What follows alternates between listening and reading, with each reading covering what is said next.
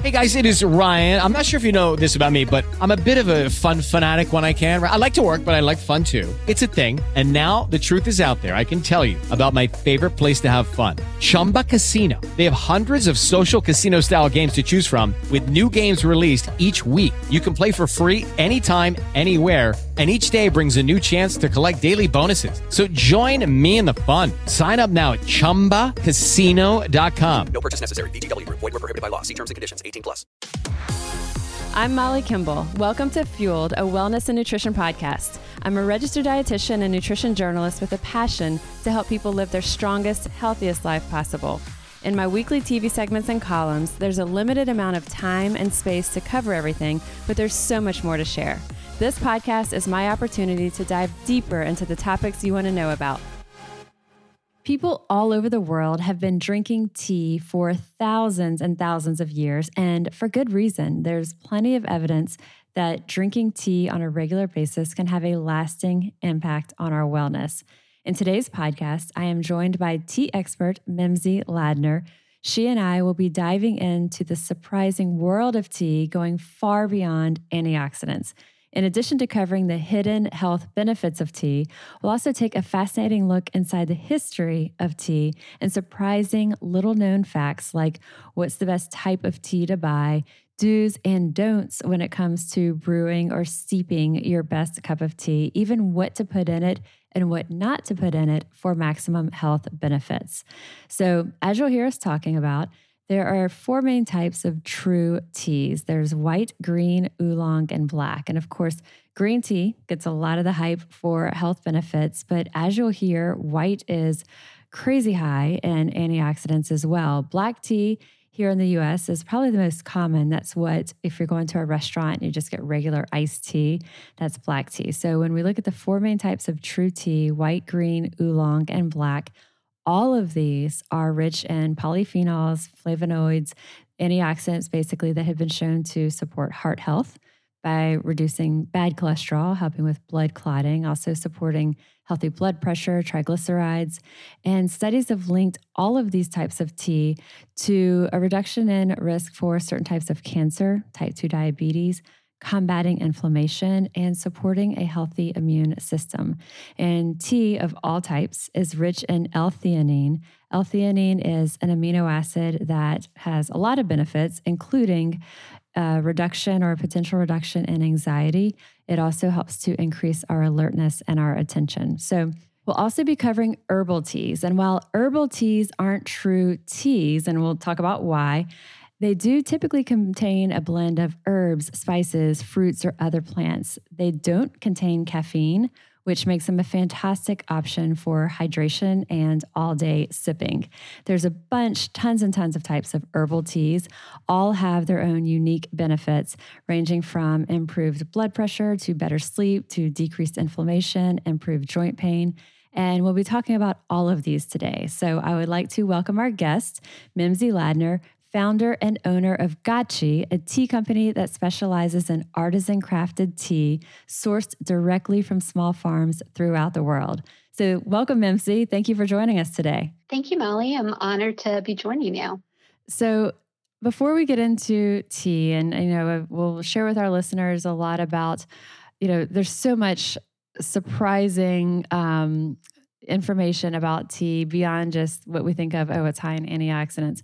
But before we even get into all the different things that we'll be sharing with our listeners, let's talk about you and your background and how you started Gachi. Because this is you, you, or tell us first, I guess, about Gachi and how this got started. Had you ever done anything like this before? Sure. So, um, you know, as you mentioned, Gachi is a specialty tea company. And um, so my story kind of dates back about 10 years when I graduated from college and had this wanderlust and just decided to pick up and move across the world from my small town of Bay St. Louis, Mississippi to Seoul, South Korea. And really ended up there on a whim, just with an interest about learning about new cultures and meeting new people. And so um, when I moved to Korea, I started falling in love with the various aspects of culture there. um, including tea. And the more I started traveling around Korea and um, other tea growing regions and countries nearby, uh, it became a hobby of mine. And so I knew that I always wanted to do something in tea going forward. And the more I was traveling, the more I had the opportunity to meet these growers that have been for generations growing tea. And so, really got to experience what a good cup of tea tasted like. And when I moved back to America about two years ago, I decided that I wanted to bring those really special teas that have been grown by these um, farmers on these small farms to America. And you were in a position to actually make it a reality because you had established, you knew them. And I would imagine with some, you visited them multiple times and had established a relationship with them. So then, you, did you reach out? How did you get it started? And and we should say too, your background is in PR and communications. It's not in um, foods, the food industry at all. Correct. Yeah. So this was a totally new world for me, and it was based more on a passion than you know anything else. Um, you know, like I said, I every chance that I had while I was working and living in Korea and other parts of Asia as well, um, I took those opportunities to visit these small farms and to get to know these growers, you know, on a person to person basis. Um, I just feel like we have become so far removed from the food supply chain, essentially. So, you know, when we are eating something or drinking a cup of tea, we don't really think about the work that goes into producing that. And so, yes, I had the opportunity to go to these different tea farms, meet these people, see exactly how these teas were being made and how much passion these individuals had. Um, so throughout the years, I established these relationships with these growers.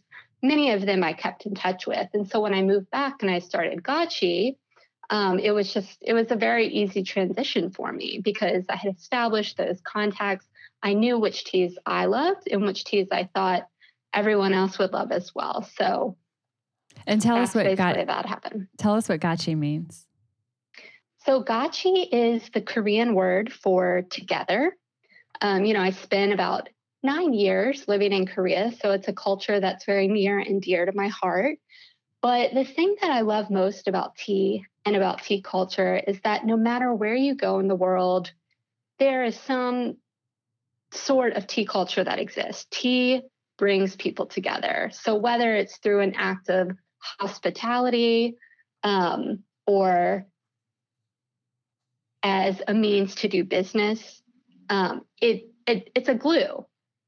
And so it helps to bring people closer together. So I wanted to use the Korean word for together to essentially be what the concept of my business is all about. And so you contacted these companies or these these farmers, um, communicated with them that you're you know starting this company and started importing the um, tea sourced directly from them, and then you obviously did you design your branding and and the how did you decide on all this and the containers? I mean, because you're um, I'll include the link to the website, but if you wanted to say it for our listeners, gachitea.com. Gachitea.com. So uh, G A C H I T E A, but we'll include it um, in our episode notes. And we should also mention Gachi Tea is offering free shipping for our listeners. Just enter the code FUELED at checkout. So thank you for that. But if you if you take a look, it's it's beautifully packaged. Everything about it is just um, it brings you peace. It's just when you look at at the product and you look at the branding and the marketing of it, it makes you want to sip this tea. So, how did that all come together from just even the containers to the branding? Sure. Well, thank you for your kind words. Um, as you mentioned, my background is in marketing. Um, and, you know, I just, I personally love minimalist designs. And so I really wanted to bring that into the uh, the branding aspect of it. Um, but at the same time, you know, the, the teas that I do sell from these small scale farms, they're so beautiful and they're so special. And so I really wanted to convey that through the packaging. Um, and in addition to that, you know, all of the teas come packaged in environmentally friendly um, containers. So they all come packaged in stainless steel tins, which, you know, not only help to preserve the tea and keep it stored properly, but it also helps to reduce waste. So with that and kind of going into the the conversation around tea, um, as you said, you know, around the world, tea is, you know, a, a tool for togetherness, the glue that brings us all together. And tea is the second most consumed beverage in the world after water. Um, talk to us about true tea um, and what makes it true tea versus herbal teas and kind of the big picture overview of this. Sure. So in the Western world, we have come to use tea as an umbrella term for anything that can be steeped in hot water. But in the tea world, the term tea is used to describe um, the leaf that comes from the Camellia sinensis plant. So that is a plant uh, that grows all across the world, namely in China, but um, that is the plant that's used to create white tea, green tea, oolong tea, black tea. And basically, what differentiates those types of tea is the process. So, all of those teas come from one leaf. That said, anything else that can be steeped in hot water um, is referred to as an herbal tea or a tisane. So, types of herbal teas that you might be familiar with are floral teas, so things like rose and lavender, or perhaps a spice tea or even a fruit tea. So those are quite different, but for all intents and purposes, we can just use the word tea to refer to all of these things. So when we're at the coffee shop and someone orders a passion fruit tea, it's really more of an herbal infusion or a tisane, as you said, um, which I always called it tisane. it's mm-hmm. spelled T I S A N E S. So I'm glad you said it first, not me, because I would have completely. I've, that's one of those. Um, I see it on menus, and I have probably said it at a restaurant or a coffee shop to someone. I'll take the you know chamomile tisane. Um, sure. But yeah, so the tisanes um, or herbal tea, and you'll see it, or, or herbal infusion. Um, when we're talking in a bit about you know health benefits of tea, those are typically not going to be in there. So for our listeners, if you've been you know, drinking your um, you know uh, peppermint tea or chamomile tea, there's other benefits of it but it doesn't have maybe the antioxidants that we'll be talking about with the white or the green.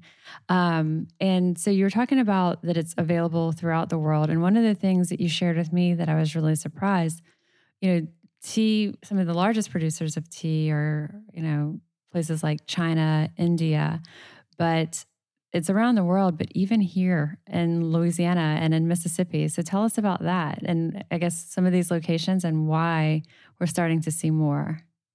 That's right. So, about 99% of the tea that we consume here in America is actually imported. So, like you said, China, India, Kenya, these countries are huge producers of tea. But as tea is becoming increasingly more popular, um, other countries are looking to get in on the action. So, as you mentioned, we are growing tea here in America um, in places like Hawaii as well as here in the South. And that's because the climate is perfect for growing tea. That said, it's still relatively new. And so, you know, American tea farmers are sort of learning the, the, their ways around growing tea and finessing and perfecting their processes. But it is becoming increasingly popular and more of an interest here. And you said that you you even have a guy that you know here in New Orleans who's growing tea in his garden. Yes. So I sell a lot of uh, Gachi's teas at festivals and markets throughout the city. Not so much right now because of the coronavirus, but um, I had the pleasure of meeting a tea enthusiast at the Freret Street Market here in New Orleans. And he invited me to his house to have tea. And his tea garden is just incredible. He's been growing tea at his home in Uptown New Orleans for about 20 years, and um, makes his own tea as well. So it's quite unique. It's becoming a more popular hobby. I bet that was like a really interesting experience, you know? Absolutely. Yeah. And, you know, it kind of goes back to the fact that tea really does bring people together. So, you know, complete strangers, even, we instantly had something to talk about and, you know, a shared passion. So, very much a cool experience and still friends to this day. And talk to us about the what it takes to make tea because for him to make the tea from his garden and and make enough of it for you guys to share, um, you said it takes like a couple of thousand little tiny tea leaves to make a pound of finished tea. That's correct. And so he actually kind of joked because, um, you know, he had uh, just a small amount of tea leaves, but he called it the entire year's harvest. you know and so he, he's really only able to get a very small amount maybe a few cups from this plant and a few cups from this so you're really fortunate that he offered you some. Yeah. oh yeah so lucky so That's- honored for sure I have this blueberry bush that we now have in our backyard, and my husband calls it that. It's the harvest, and it'll be like six berries. And we had his family over last weekend, and I said, "Oh wait, I have one blueberry for everybody." I love it. He said, "This is her harvest of the week." So yeah, so so it takes a lot of tea leaves, two thousand leaves, to make just a single pound of tea. And so, for that reason, too, you know, it's one of the things that you keep in mind as you're looking at where you're sourcing it is how do these farms operate? How are the workers treated? What are the, the social issues there or not? And so that's all that all goes into the process of where you've decided to source what you're bringing in. absolutely so most of the tea that we consume here in america and around the world as well is mass produced on very large what a lot of people refer to as factory farms And so, you know, a lot of times in order to get the highest yields on these farms, there are a lot of fertilizers and pesticides and insecticides used. And, um, you know, a lot of times these places are more concerned about making a profit. And so the tea workers are a lot of times not getting paid uh, what they're supposed to be getting paid. And they're working in really squalid conditions. And, and this is actually an issue that is plaguing the tea industry. Um, and so, you know, if you think about it, you go into a grocery store and you buy a box of tea or a tin of tea for four or five dollars. Um, something really interesting is that only less than 1% of the profits made from that tea are actually going back into the pockets of the workers. So it's a very, very minimal amount, just a few cents. Um, so, you know, it's a big issue. It's a, a really big issue. So keeping that in mind um, and understanding the backbreaking work that goes into tea production and harvesting tea, I really wanted to make sure that the teas that I'm selling are sourced directly from farms that I've visited myself. So I know what the working conditions are like, what what is being used to grow the tea. And um, you know, the the people that I'm working with, they're just so passionate. This is an art for them. This is, you know, not the most profitable work, but it's it's something that makes them happy. And and knowing that other people are enjoying their tea is um, something really great for them. And on a, a similar note of you know one of the things that sets it apart of what you're bringing in and all, and also other tea companies that you support that do a similar approach um, you're not going to see a bag inside of the can. You don't have the multiple bags it is loose leaf tea. And i think a lot of people don't really know what to do with that sometimes because we're so used to tea being you know like you said it's it's mass produced it's sold in these bags. And there's a bunch of different reasons not to have this. So tell us why, because this was, you know, I think maybe some people are aware of this. This was um, a lot of this was new to me that I wasn't aware of of just how different and low quality it is um, for the most part if we're seeing tea inside of the bags. That's right. So this commercially um, produced tea oftentimes is very low quality. So not only is it not being produced in the best types of conditions, but a lot of times it's including only the lowest grade of the tea. And so, you know, a good quality whole leaf tea is going to be using the young tea leaves, the bud, so the unopened tea leaves. And that's really where the health benefits come in. That's where the flavor is.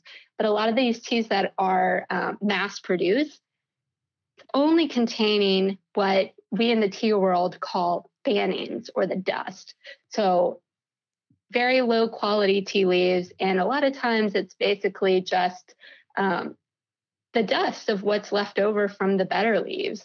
And so that is coming in the tea bags, which you know, in addition to the fact that it's very low quality tea, if you're drinking this, you're not going to be getting the health benefits. You're not going to be getting the good flavors that you'd be getting with other higher quality whole leaf teas. But the tea bags themselves, um, you know, the, there have been a lot of studies in recent years that show that tea bags have millions and millions of microplastics in them. And so when we're making a cup of tea with tea in a tea bag, those microplastics are being you know leached into the tea that we're drinking and that's going into our bodies so it's terrible for our health. It's terrible for the environment because it's additional waste. Um, so i always recommend to people to avoid the tea bags as much as possible.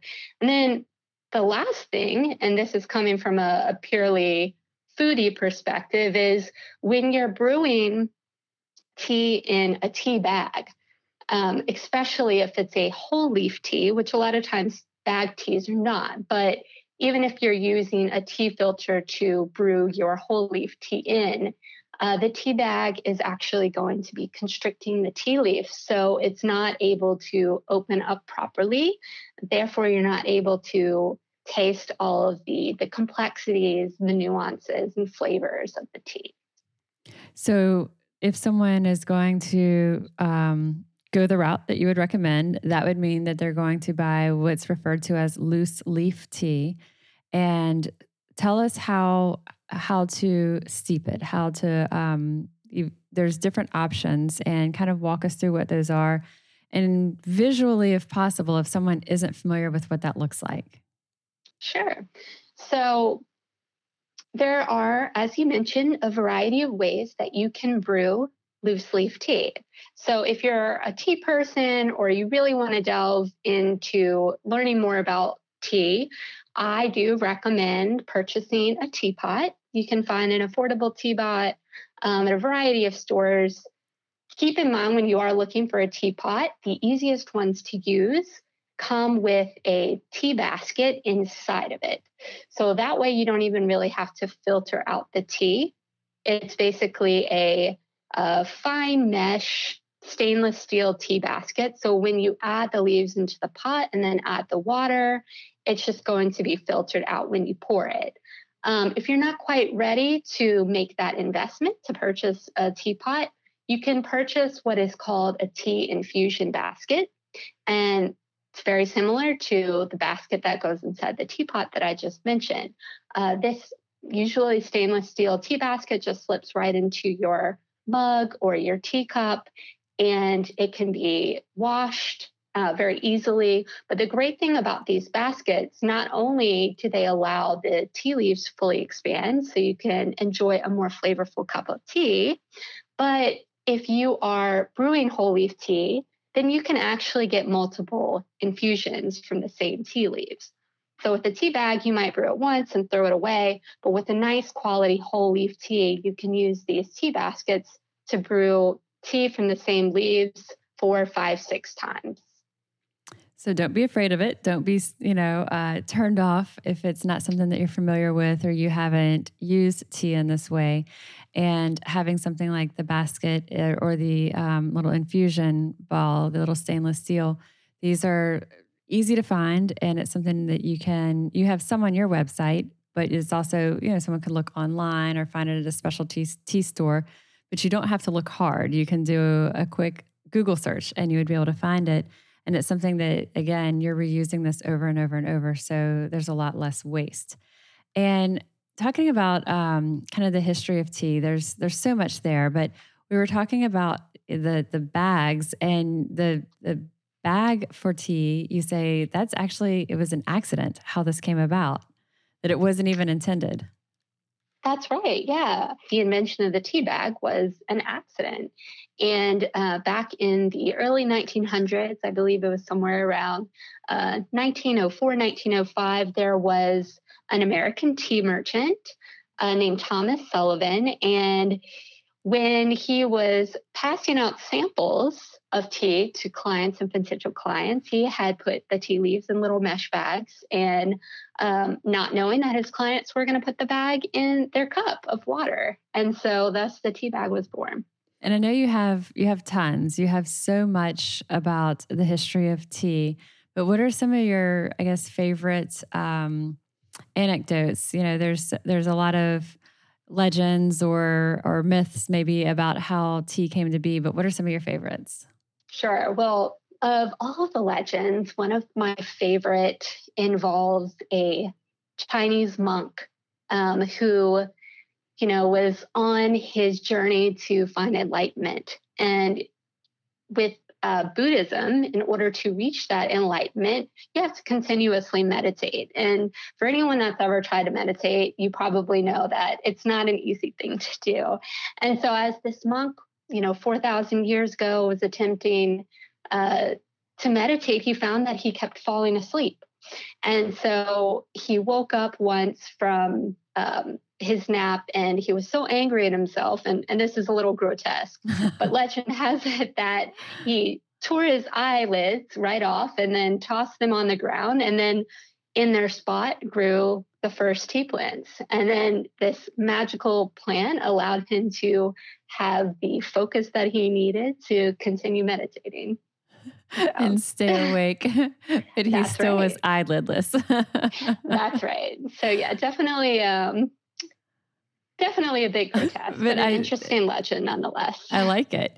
And talk to us about the different um, cultures or preparations around the world, like uh, how we prepare tea here, you know, in our in the Western world varies. Even if it's the same tea, typically how we're preparing it is very different than, say, in China?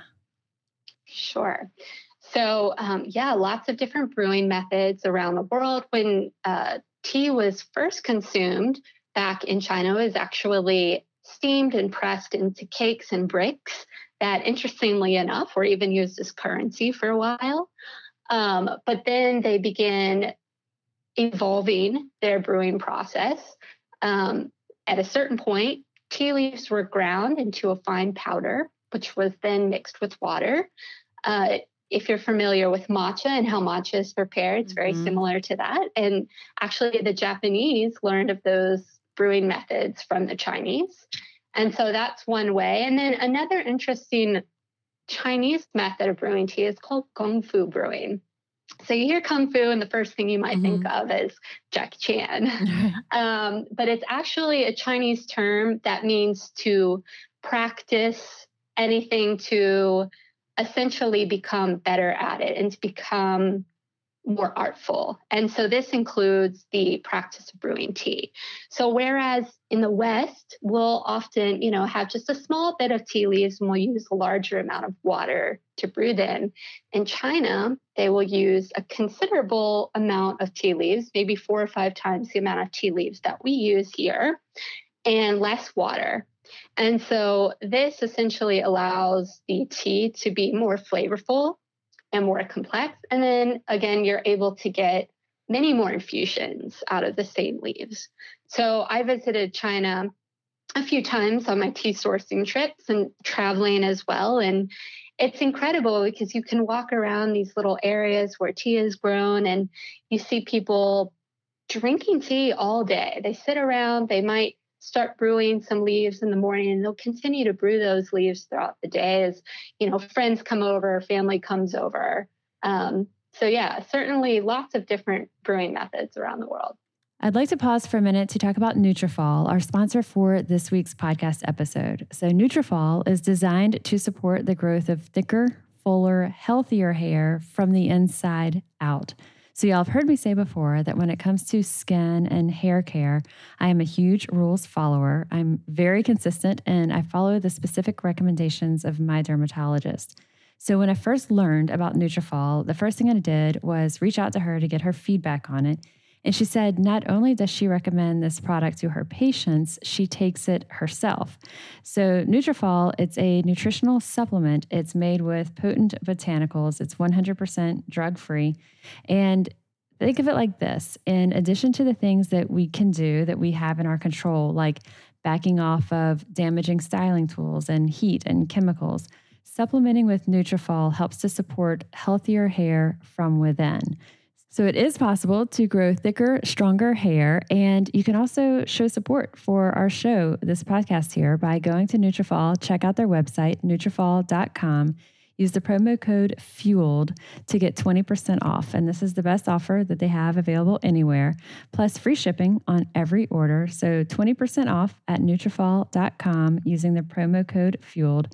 Again, best offer anywhere, 20% off at Nutrafol.com. It's N U T R A F O L dot com, promo code FUEL for hair as strong as you are. So, shifting gears a bit to talk about um, the health benefits of tea, this is something that you've told me that when you're sampling out gachi or used to be able to sample out gachi or at markets or you know talking with people do you'll get a lot of questions about specific health benefits. And it sounds like people are kind of like, well, what can I drink for fill in the blank ailment they might have? Do you think that sometimes people's expectations are too great for what uh, the beverage of tea can give them? Well, you know, it's really interesting with how marketing in the food industry um, is carried out these days. And I know you did a podcast episode on this recently. Um, but yeah, people might see a study or an article or something pop up, and they see tea touted as an all healing superfood. And so, you know, immediately they, they might think that it's an instant fix, um, which isn't really the case. But yeah, I do get a lot of questions from people asking specifically, you know, what can I drink for improving my diabetes or what kind of tea can I drink to lose weight? So people are certainly looking for tea that is functional. And one of the things that you and I've talked about before too is you know, it's it's kind of like anything in the wellness and nutrition realm that like you said there's marketing there's a lot of hype around it. There may be this you know one study that media picks up and it gets a lot of um, airtime and then people see that and they think oh if i drink tea like it will help control my diabetes. Well it may if you're doing it in place of maybe these other beverages that you're drinking you do it in place of the sugary drinks and you also change other things in your diet, but it, you know, you're not doing fast food, you're not doing the cookies, chips, soft drink t- route, but to to think and I think a lot of times in the US we have this mentality, I have this issue, I will add this product, it will fix it, you know, and it's it's really not that. It's really um, it's one more tool in the arsenal of wellness that we can bring into our lives. Definitely because you know there's so much more that we need to learn about tea. There have been plenty of studies that have been done but in my personal opinion i feel like there's not enough to be able to say that tea definitively is going to make you a healthier person. Like you said it's it is a tool. Um, but you know you you have to be looking at other parts of your life and improving you know your diet maintaining a regular exercise schedule, all these things. Uh, that said, tea is packed with natural antioxidants that have been shown to improve health. Um, yes, green tea might be shown to improve certain conditions where white tea is more helpful for other conditions. But usually, what I tell people is, you know, just find a tea that you like, find a tea that tastes good. Because, you know, if you drink green tea and, and you don't like it, then you're going to be turned off by other teas as well. So explore, find something that you like. That way, it becomes easier for you to maintain the habit of drinking it. And let's talk about the different types now. Um, I think this is a good time. So, when we're talking about tea and we think about health benefits of tea, I think everyone's mind first goes to green tea. Um, because again, there has been a lot of research there. That's where we see the most reports on it. Um, and there are really strong health benefits associated with drinking green tea. So tell us about the the differences between white, green, oolong, and black tea. You know, they're all from the same plant, as you said, but tell us how they're different, how they're processed, and um, we can kind of talk a little bit about the antioxidant, antioxidant content and health benefits of each too as we go. So white tea, as you mentioned, is the least processed of all the teas. Essentially, when a grower is making white tea, they will pick the tea and then leave it in the sun to wither and dry. So, because of that, when you infuse white tea, it has a really lovely light color and a very delicate light flavor profile. Um, so, because it is the least processed of all of the teas, it's said to contain the most antioxidants. Um, a lot of people think that white tea is the least caffeinated as well among all the teas. But interestingly, again, because it has not been processed very much, that it does actually contain quite a bit of caffeine. So it's a great coffee alternative for those who are looking for that lift and they they want the caffeine, but maybe not quite so much as coffee. So it can kind of be and, a nice little step down. Yes, um, if you're strictly looking for caffeine, uh, I find that a lot of people that are looking for a potential coffee alternative do tend to like something bolder in taste because coffee is so bold. Mm-hmm. So, so, this would be a little more mild. Exactly. And you have two types of white tea that you offer um, through Gachi. One I think is really well um, interesting. It's little stars that are like the tea buds are tied into these tiny little clusters that look like little stars. That's right. Yeah. So a lot of white teas um, will often just incorporate the bud or what I like to refer to as the baby leaves, the unopened leaves, uh, which are the most flavorful part of the tea plant. And then, you know, the top two or three leaves, which are also very flavorful. But yes, the Aquarius tea stars are a very special white tea from Sri Lanka, which is interesting because not many white teas are produced in Sri Lanka. But these have all been handpicked on this incredible farm uh, in in the highland, the Uva Highlands of Sri Lanka, and they have all been crafted and hand tied into these beautiful stars that, in my opinion, are best served in a champagne glass way that you can really enjoy yes. not only the flavors but also the appearance of the tea. And uh, also, as you're listening, and if you go to Gachi Tea and you're looking at these different teas that Mimsy is uh, sharing about, she also does a really great job of kind of talking about the flavor notes and so what to expect with it. Um, so it's also just a really fun read as you go through there, and you can you can learn a lot. And she has images of each, so you can kind of see what those little clusters of tea stars look like. So moving from white tea to green tea, kind of if we're looking at in terms of uh, level of processing. So green tea has been um, tell us about that, how that's different from white tea, and also in comparison to black and oolong. Sure. So, um, you know, we talked about oxidation, right? And if you think about uh, an avocado, for example, if, if you cut an avocado and you leave it out over time, it's going to be getting browner and browner, uh, which is essentially what happens with tea as well. Uh, green tea is not oxidized at all. So um, it depends on which country you purchase your tea from, uh, because different countries have different processing methods to make green tea. So in China, the green tea will be um, pan fried to halt the oxidation, whereas in Japan, they'll tend to use a steaming process to halt the oxidation. So that also changes the flavors as well. Um, but again, because it's not as processed as, say, an oolong or a black tea, you're still going to be getting a good amount of the antioxidants, um, the caffeine, and um, the flavor, a lot of times, is going to be very vegetal. And so for some people, you know, the grassy flavors aren't necessarily what they're used to. And so it does, it is a bit of an acquired taste for some. But um, it's, yeah, it's a great tea.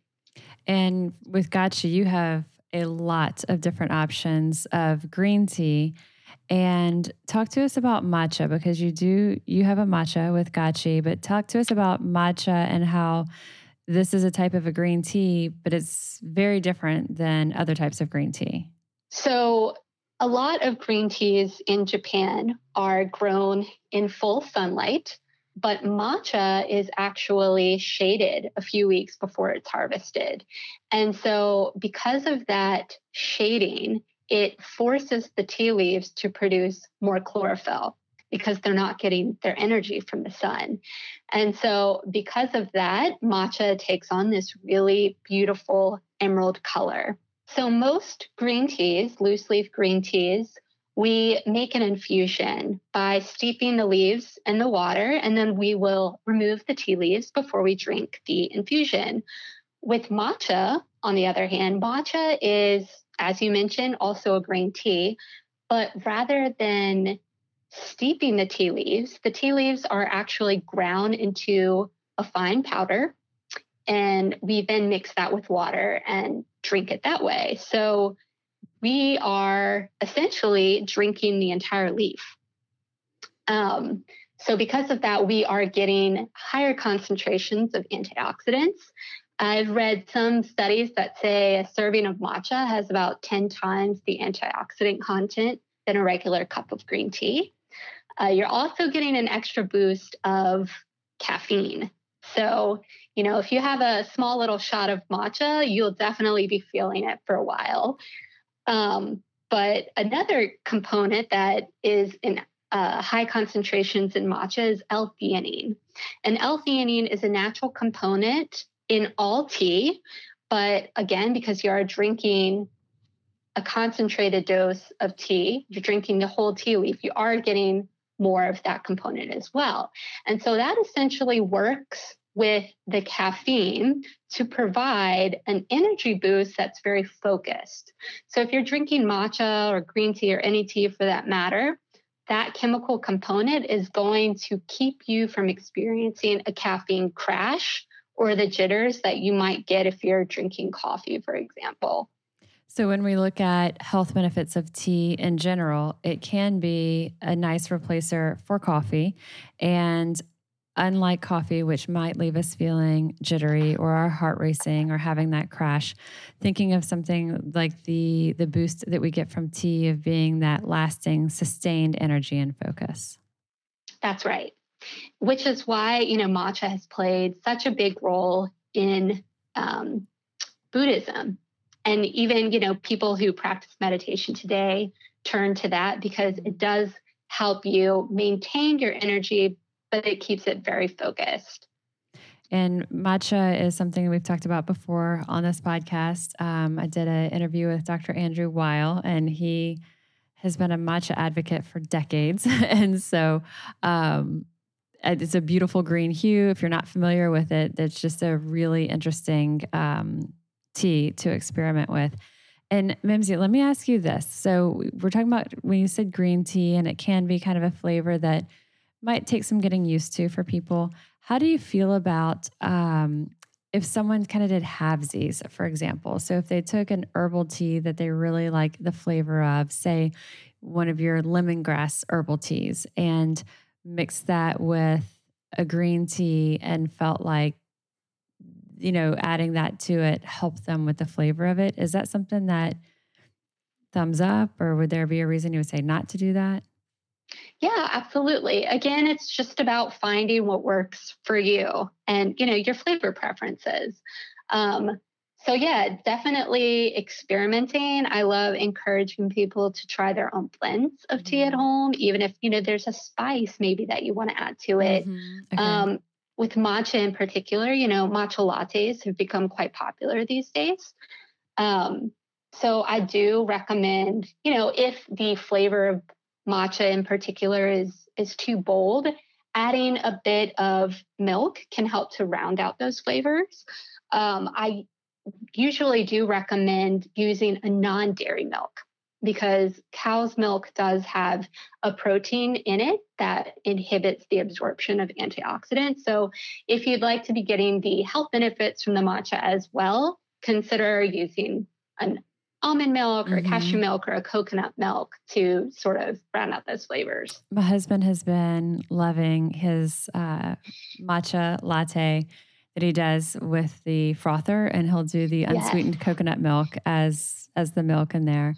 Um, and he that's kind of like his afternoon pick me up. And Oh it yeah. was really funny because he first had one at a coffee shop and he loved it.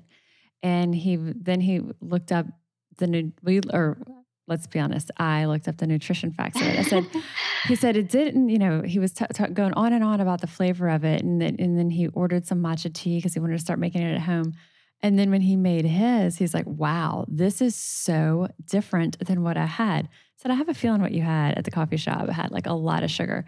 So we pull it up, you know, just the Starbucks matcha green tea. And it was just, you know, I don't remember off the top of my head, but it was like a couple of like it, two days worth of added sugar in there. And I was like, that's why, that's how they lure people in. But it worked because he tasted it. He really liked it. He got some. And then, you know, he had to kind of experiment with it a little bit, but he's been making that and kind of found a way that he, he likes it. So, and using something like the vanilla unsweetened coconut milk or almond milk can help add a little bit of that sweetness to it. Um, so on, and that's also interesting about the, you know, just the small things that we don't even think about. Um, switching what we add to our milk can make a big difference.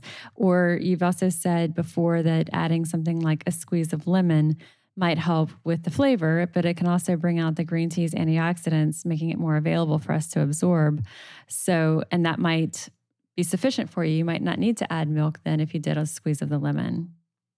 That's right. And you know, I I talk to a lot of my clients, um, and you know, the teas that I sell, these really nice, high quality specialty teas, the way that they're made, they almost have you know like a natural sweetness to them. Mhm. Um, so people are always very surprised because they do lack that bitterness. Um, So you're not said- fighting it as much if you're using these high, higher quality teas. exactly, exactly.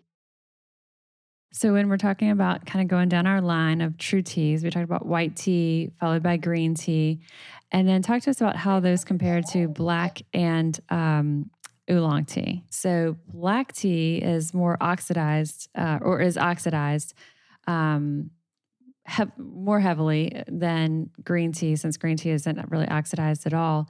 And is oolong in the middle there?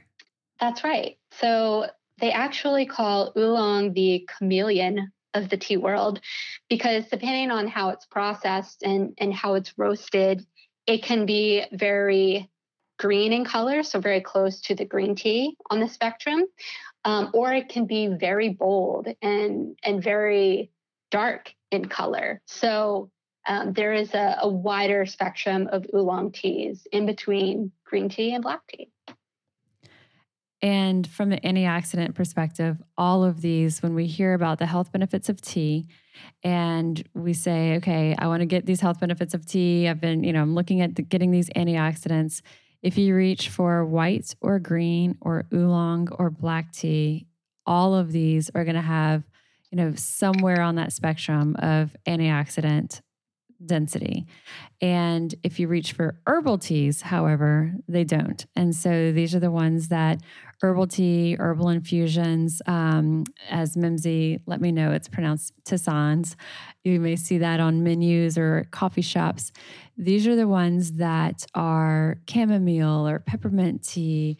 Um, there's so many different versions ginger tea, hibiscus tea, passion flower tea there's definitely a benefit to these. And so we're not saying that these aren't good. And in fact, one of the things that I think is one of the biggest benefits of these is what you just said of, you know, people's taste buds. A lot of times someone want, you know, they're looking for something that's sweeter tasting and they may find tea bitter or more astringent than what they're looking for. But if it's the um, passion fruit tea or berry tea or peppermint tea, they this is something that they'll find really palatable. And i'll have all the time i'll recommend to clients that when you're looking for a way to stay hydrated and we want to get more fluids in you and we want to you know but they they get burned out on water instead of things that are artificially sweetened like crystal light packets that are just artificial food dyes and artificial sweeteners that people add to their water bottle i would much rather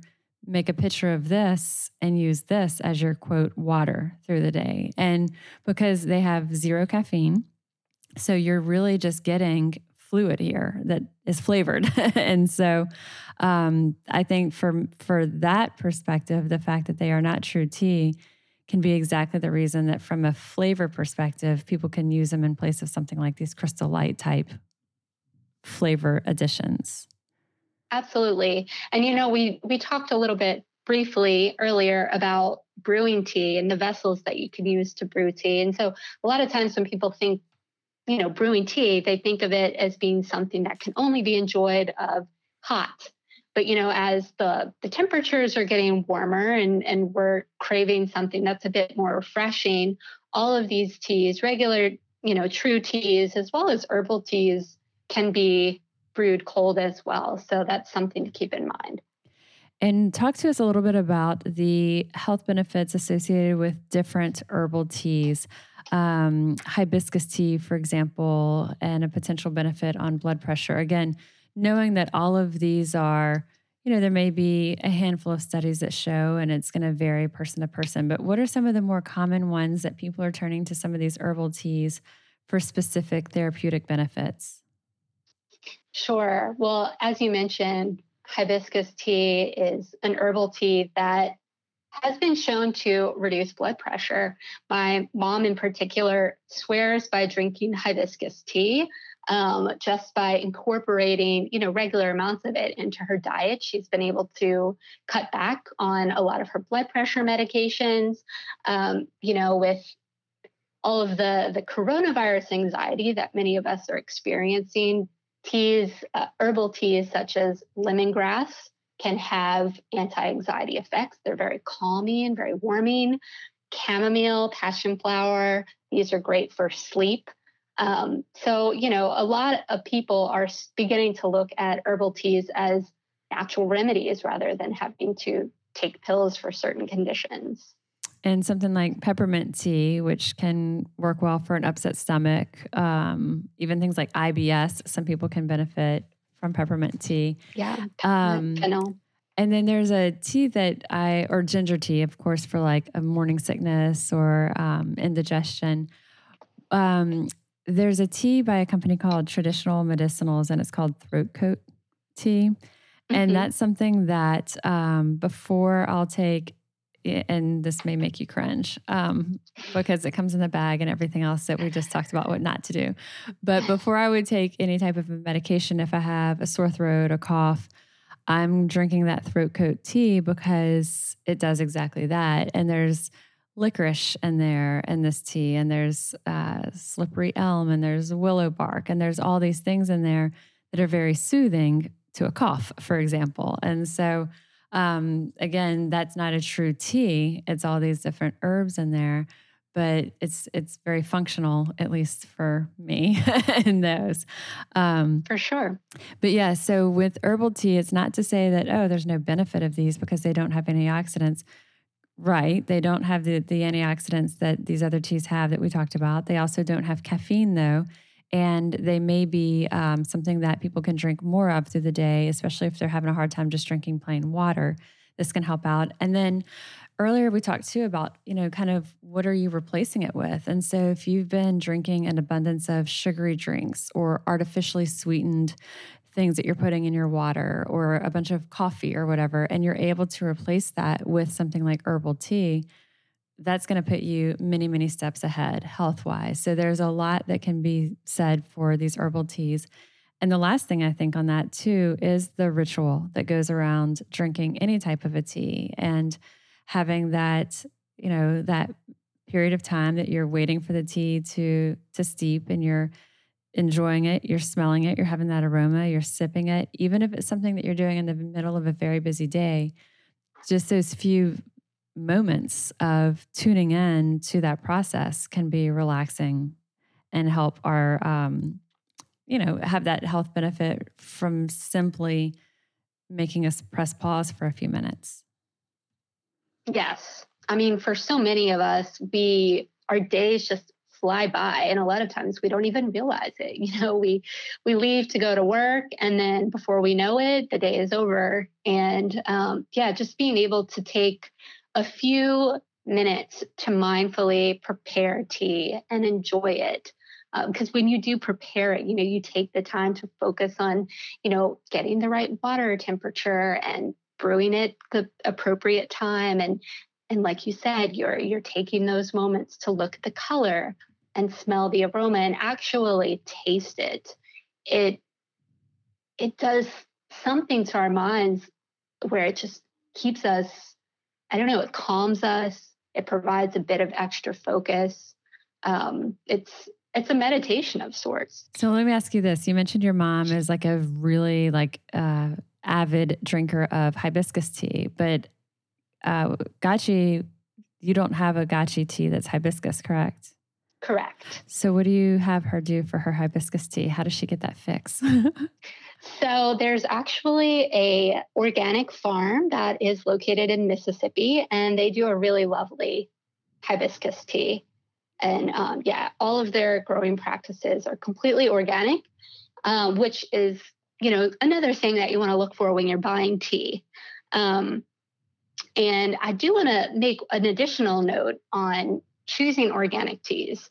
Uh, just because a tea brand is not necessarily certified organic doesn't mean that the tea is not grown sustainably or organically as well. So, for example, a lot of the the farmers that I work with, they are very small. They're very they're family owned, and so they don't necessarily have the funds that they need to buy the certification. Mm-hmm. It's ten thousand plus dollars to be certified. It's ridiculous. Yeah, and it's that's ridiculous. You know, I think that same note carries over if you're at the farmers market and you're looking at produce. It might not. It's almost never going to be certified organic, but they're using organic practices. What is the name of the farm, um, the hibiscus farm in Mississippi? Because we may have people asking, and I'll include it in our episode notes. Sure, it's PJ Farm. PJ Farm. Okay, well, and they do they do have an online shop. They sell at a lot of local farmers markets on the Mississippi Gulf Coast, but Great. they do have a shop where they sell their hibiscus tea. Great. So if you're following in the path of Mimsy's mom, who's her daughter has a phenomenal tea company and she chooses to still do hibiscus, which you don't have yet, then we'll have that link. So if someone working is working on it. Yeah. um, yes, that's how it always is with our parents. That we're like, ah, we've got all this and then you're doing this but you know we can always we can guide them so far um, that's right talk to us about cooking with tea and kind of some some of the creative things that you've you've seen chefs do or things that are common in baking or uh, sauces all of this that how how we can use tea Sure. So, tea is becoming an increasingly popular ingredient in the food world. Um, a lot of hotels are hiring certified tea sommeliers to help them pair tea with certain foods, um, but then also incorporate it into specific dishes. So I was watching an episode of what I believe was Chef's Table France on Netflix recently and was really surprised to see that there is a restaurant in Paris um, and every single item on their menu has some sort of tea that is a component of the dish, which I thought was really cool. Um, back in December, I worked with a James Beard nominated chef in Ocean Springs, Mississippi, to develop a really unique tea inspired uh, pairing. And so we chose a selection of Gachi's teas, and then he used those same teas as an ingredient in four different courses. And so he took um, one of my teas, it's called Holy Smoke. It's a Lapsang Souchong black tea, which is a smoked tea. And he actually used it to smoke um, duck. He used it as an ingredient. So it had this really incredible flavor component, smokiness, sort of a leathery, earthy flavor that was added to the duck. Um, so it can be, you know, tea is being a, an ingredient used in that way, but also for baking as well. Um, if you ever get the chance to go to Japan, you'll find that tea is used in all kinds of things, you know, from ice cream to cookies to even noodles. So matcha, of course, is probably the most common ingredient that's found in, in snacks and baked goods in Japan, but now, you know, around the world as well. But um, other types, so genmai cha, which is a green tea blended with rice, hojicha, cha, which is a roasted green tea. So these are all becoming more popular flavors throughout the world, not just as a tea, but as a cooking ingredient as well. And we'll actually, uh, Mimsy has a couple of different links of really cool sweet and or savory ways to infuse recipes with tea. And so we'll link to um, at least one, maybe a couple of articles there that'll give our listeners some ideas too of like what we're talking about. Because it sounds, you know, you don't have to be this like crazy talented chef in order to use these things in your dishes at home you just kind of need to know how to do it. And so we'll include some links to to give y'all some inspiration there. So, Mimsy, is there anything else, any kind of final takeaways you would have for our listeners on um, the mindfulness of tea or the sourcing of it or the health benefits of tea? Um, so I guess it really just goes back to you know, don't be intimidated by tea. There's so many different types of teas that are out there. Um, and when you really start getting into it, you're going to find all kinds of flavor notes and, you know, different processing methods and, and just don't, don't be intimidated by it. Tea is so much fun. It's a great tool to inspire conversation among friends, among family. Um, it's a wonderful tool to help you better connect with yourself and um, you know stay focused as you need to um, so just yeah don't be intimidated and don't be afraid to experiment whether it's trying new flavors that you might not be used to or experimenting with cooking or making your own tea mocktails um, it's just it's fun it's really fun I love it. And if you've been in a rut and you've been using the same type of tea, or you haven't been drinking tea at all, but this has you inspired, um, we'll link to Mimsy's website. As I mentioned, we'll have some of the recipes there that use tea. Um, and we'll have some things on social for y'all as well to hope kind of hopefully give you some inspiration and um, guide you down that path. So, well, thank you, Mimsy, so much for your time. I really appreciate it. Thank you, Molly.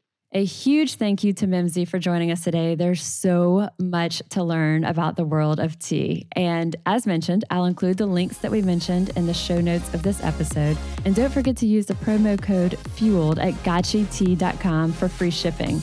Thank you all for listening. I am registered dietitian Molly Kimball, and you've been listening to Fueled Wellness and Nutrition, the podcast. If you would like more Fueled Wellness and Nutrition, please head over to mollykimball.com and you can follow me, Molly Kimball RD, on Instagram, Facebook, and Twitter. And if you haven't yet, please go to Apple Podcasts and subscribe, rate, and review this podcast. And join us next week for another dose of fueled wellness and nutrition. Thanks for listening and stay focused on living your strongest, healthiest life. With the Lucky Land slots, you can get lucky just about anywhere. This is your captain speaking. Uh, we've got clear runway and the weather's fine, but we're just going to circle up here a while and uh, get lucky. No, no, nothing like that. It's just these cash prizes add up quick. So I suggest you sit back, keep your tray table upright, and start getting lucky. Play for free at LuckyLandSlots.com. Are you feeling lucky? No purchase necessary. Void where prohibited by law. 18 plus terms and conditions apply. See website for details.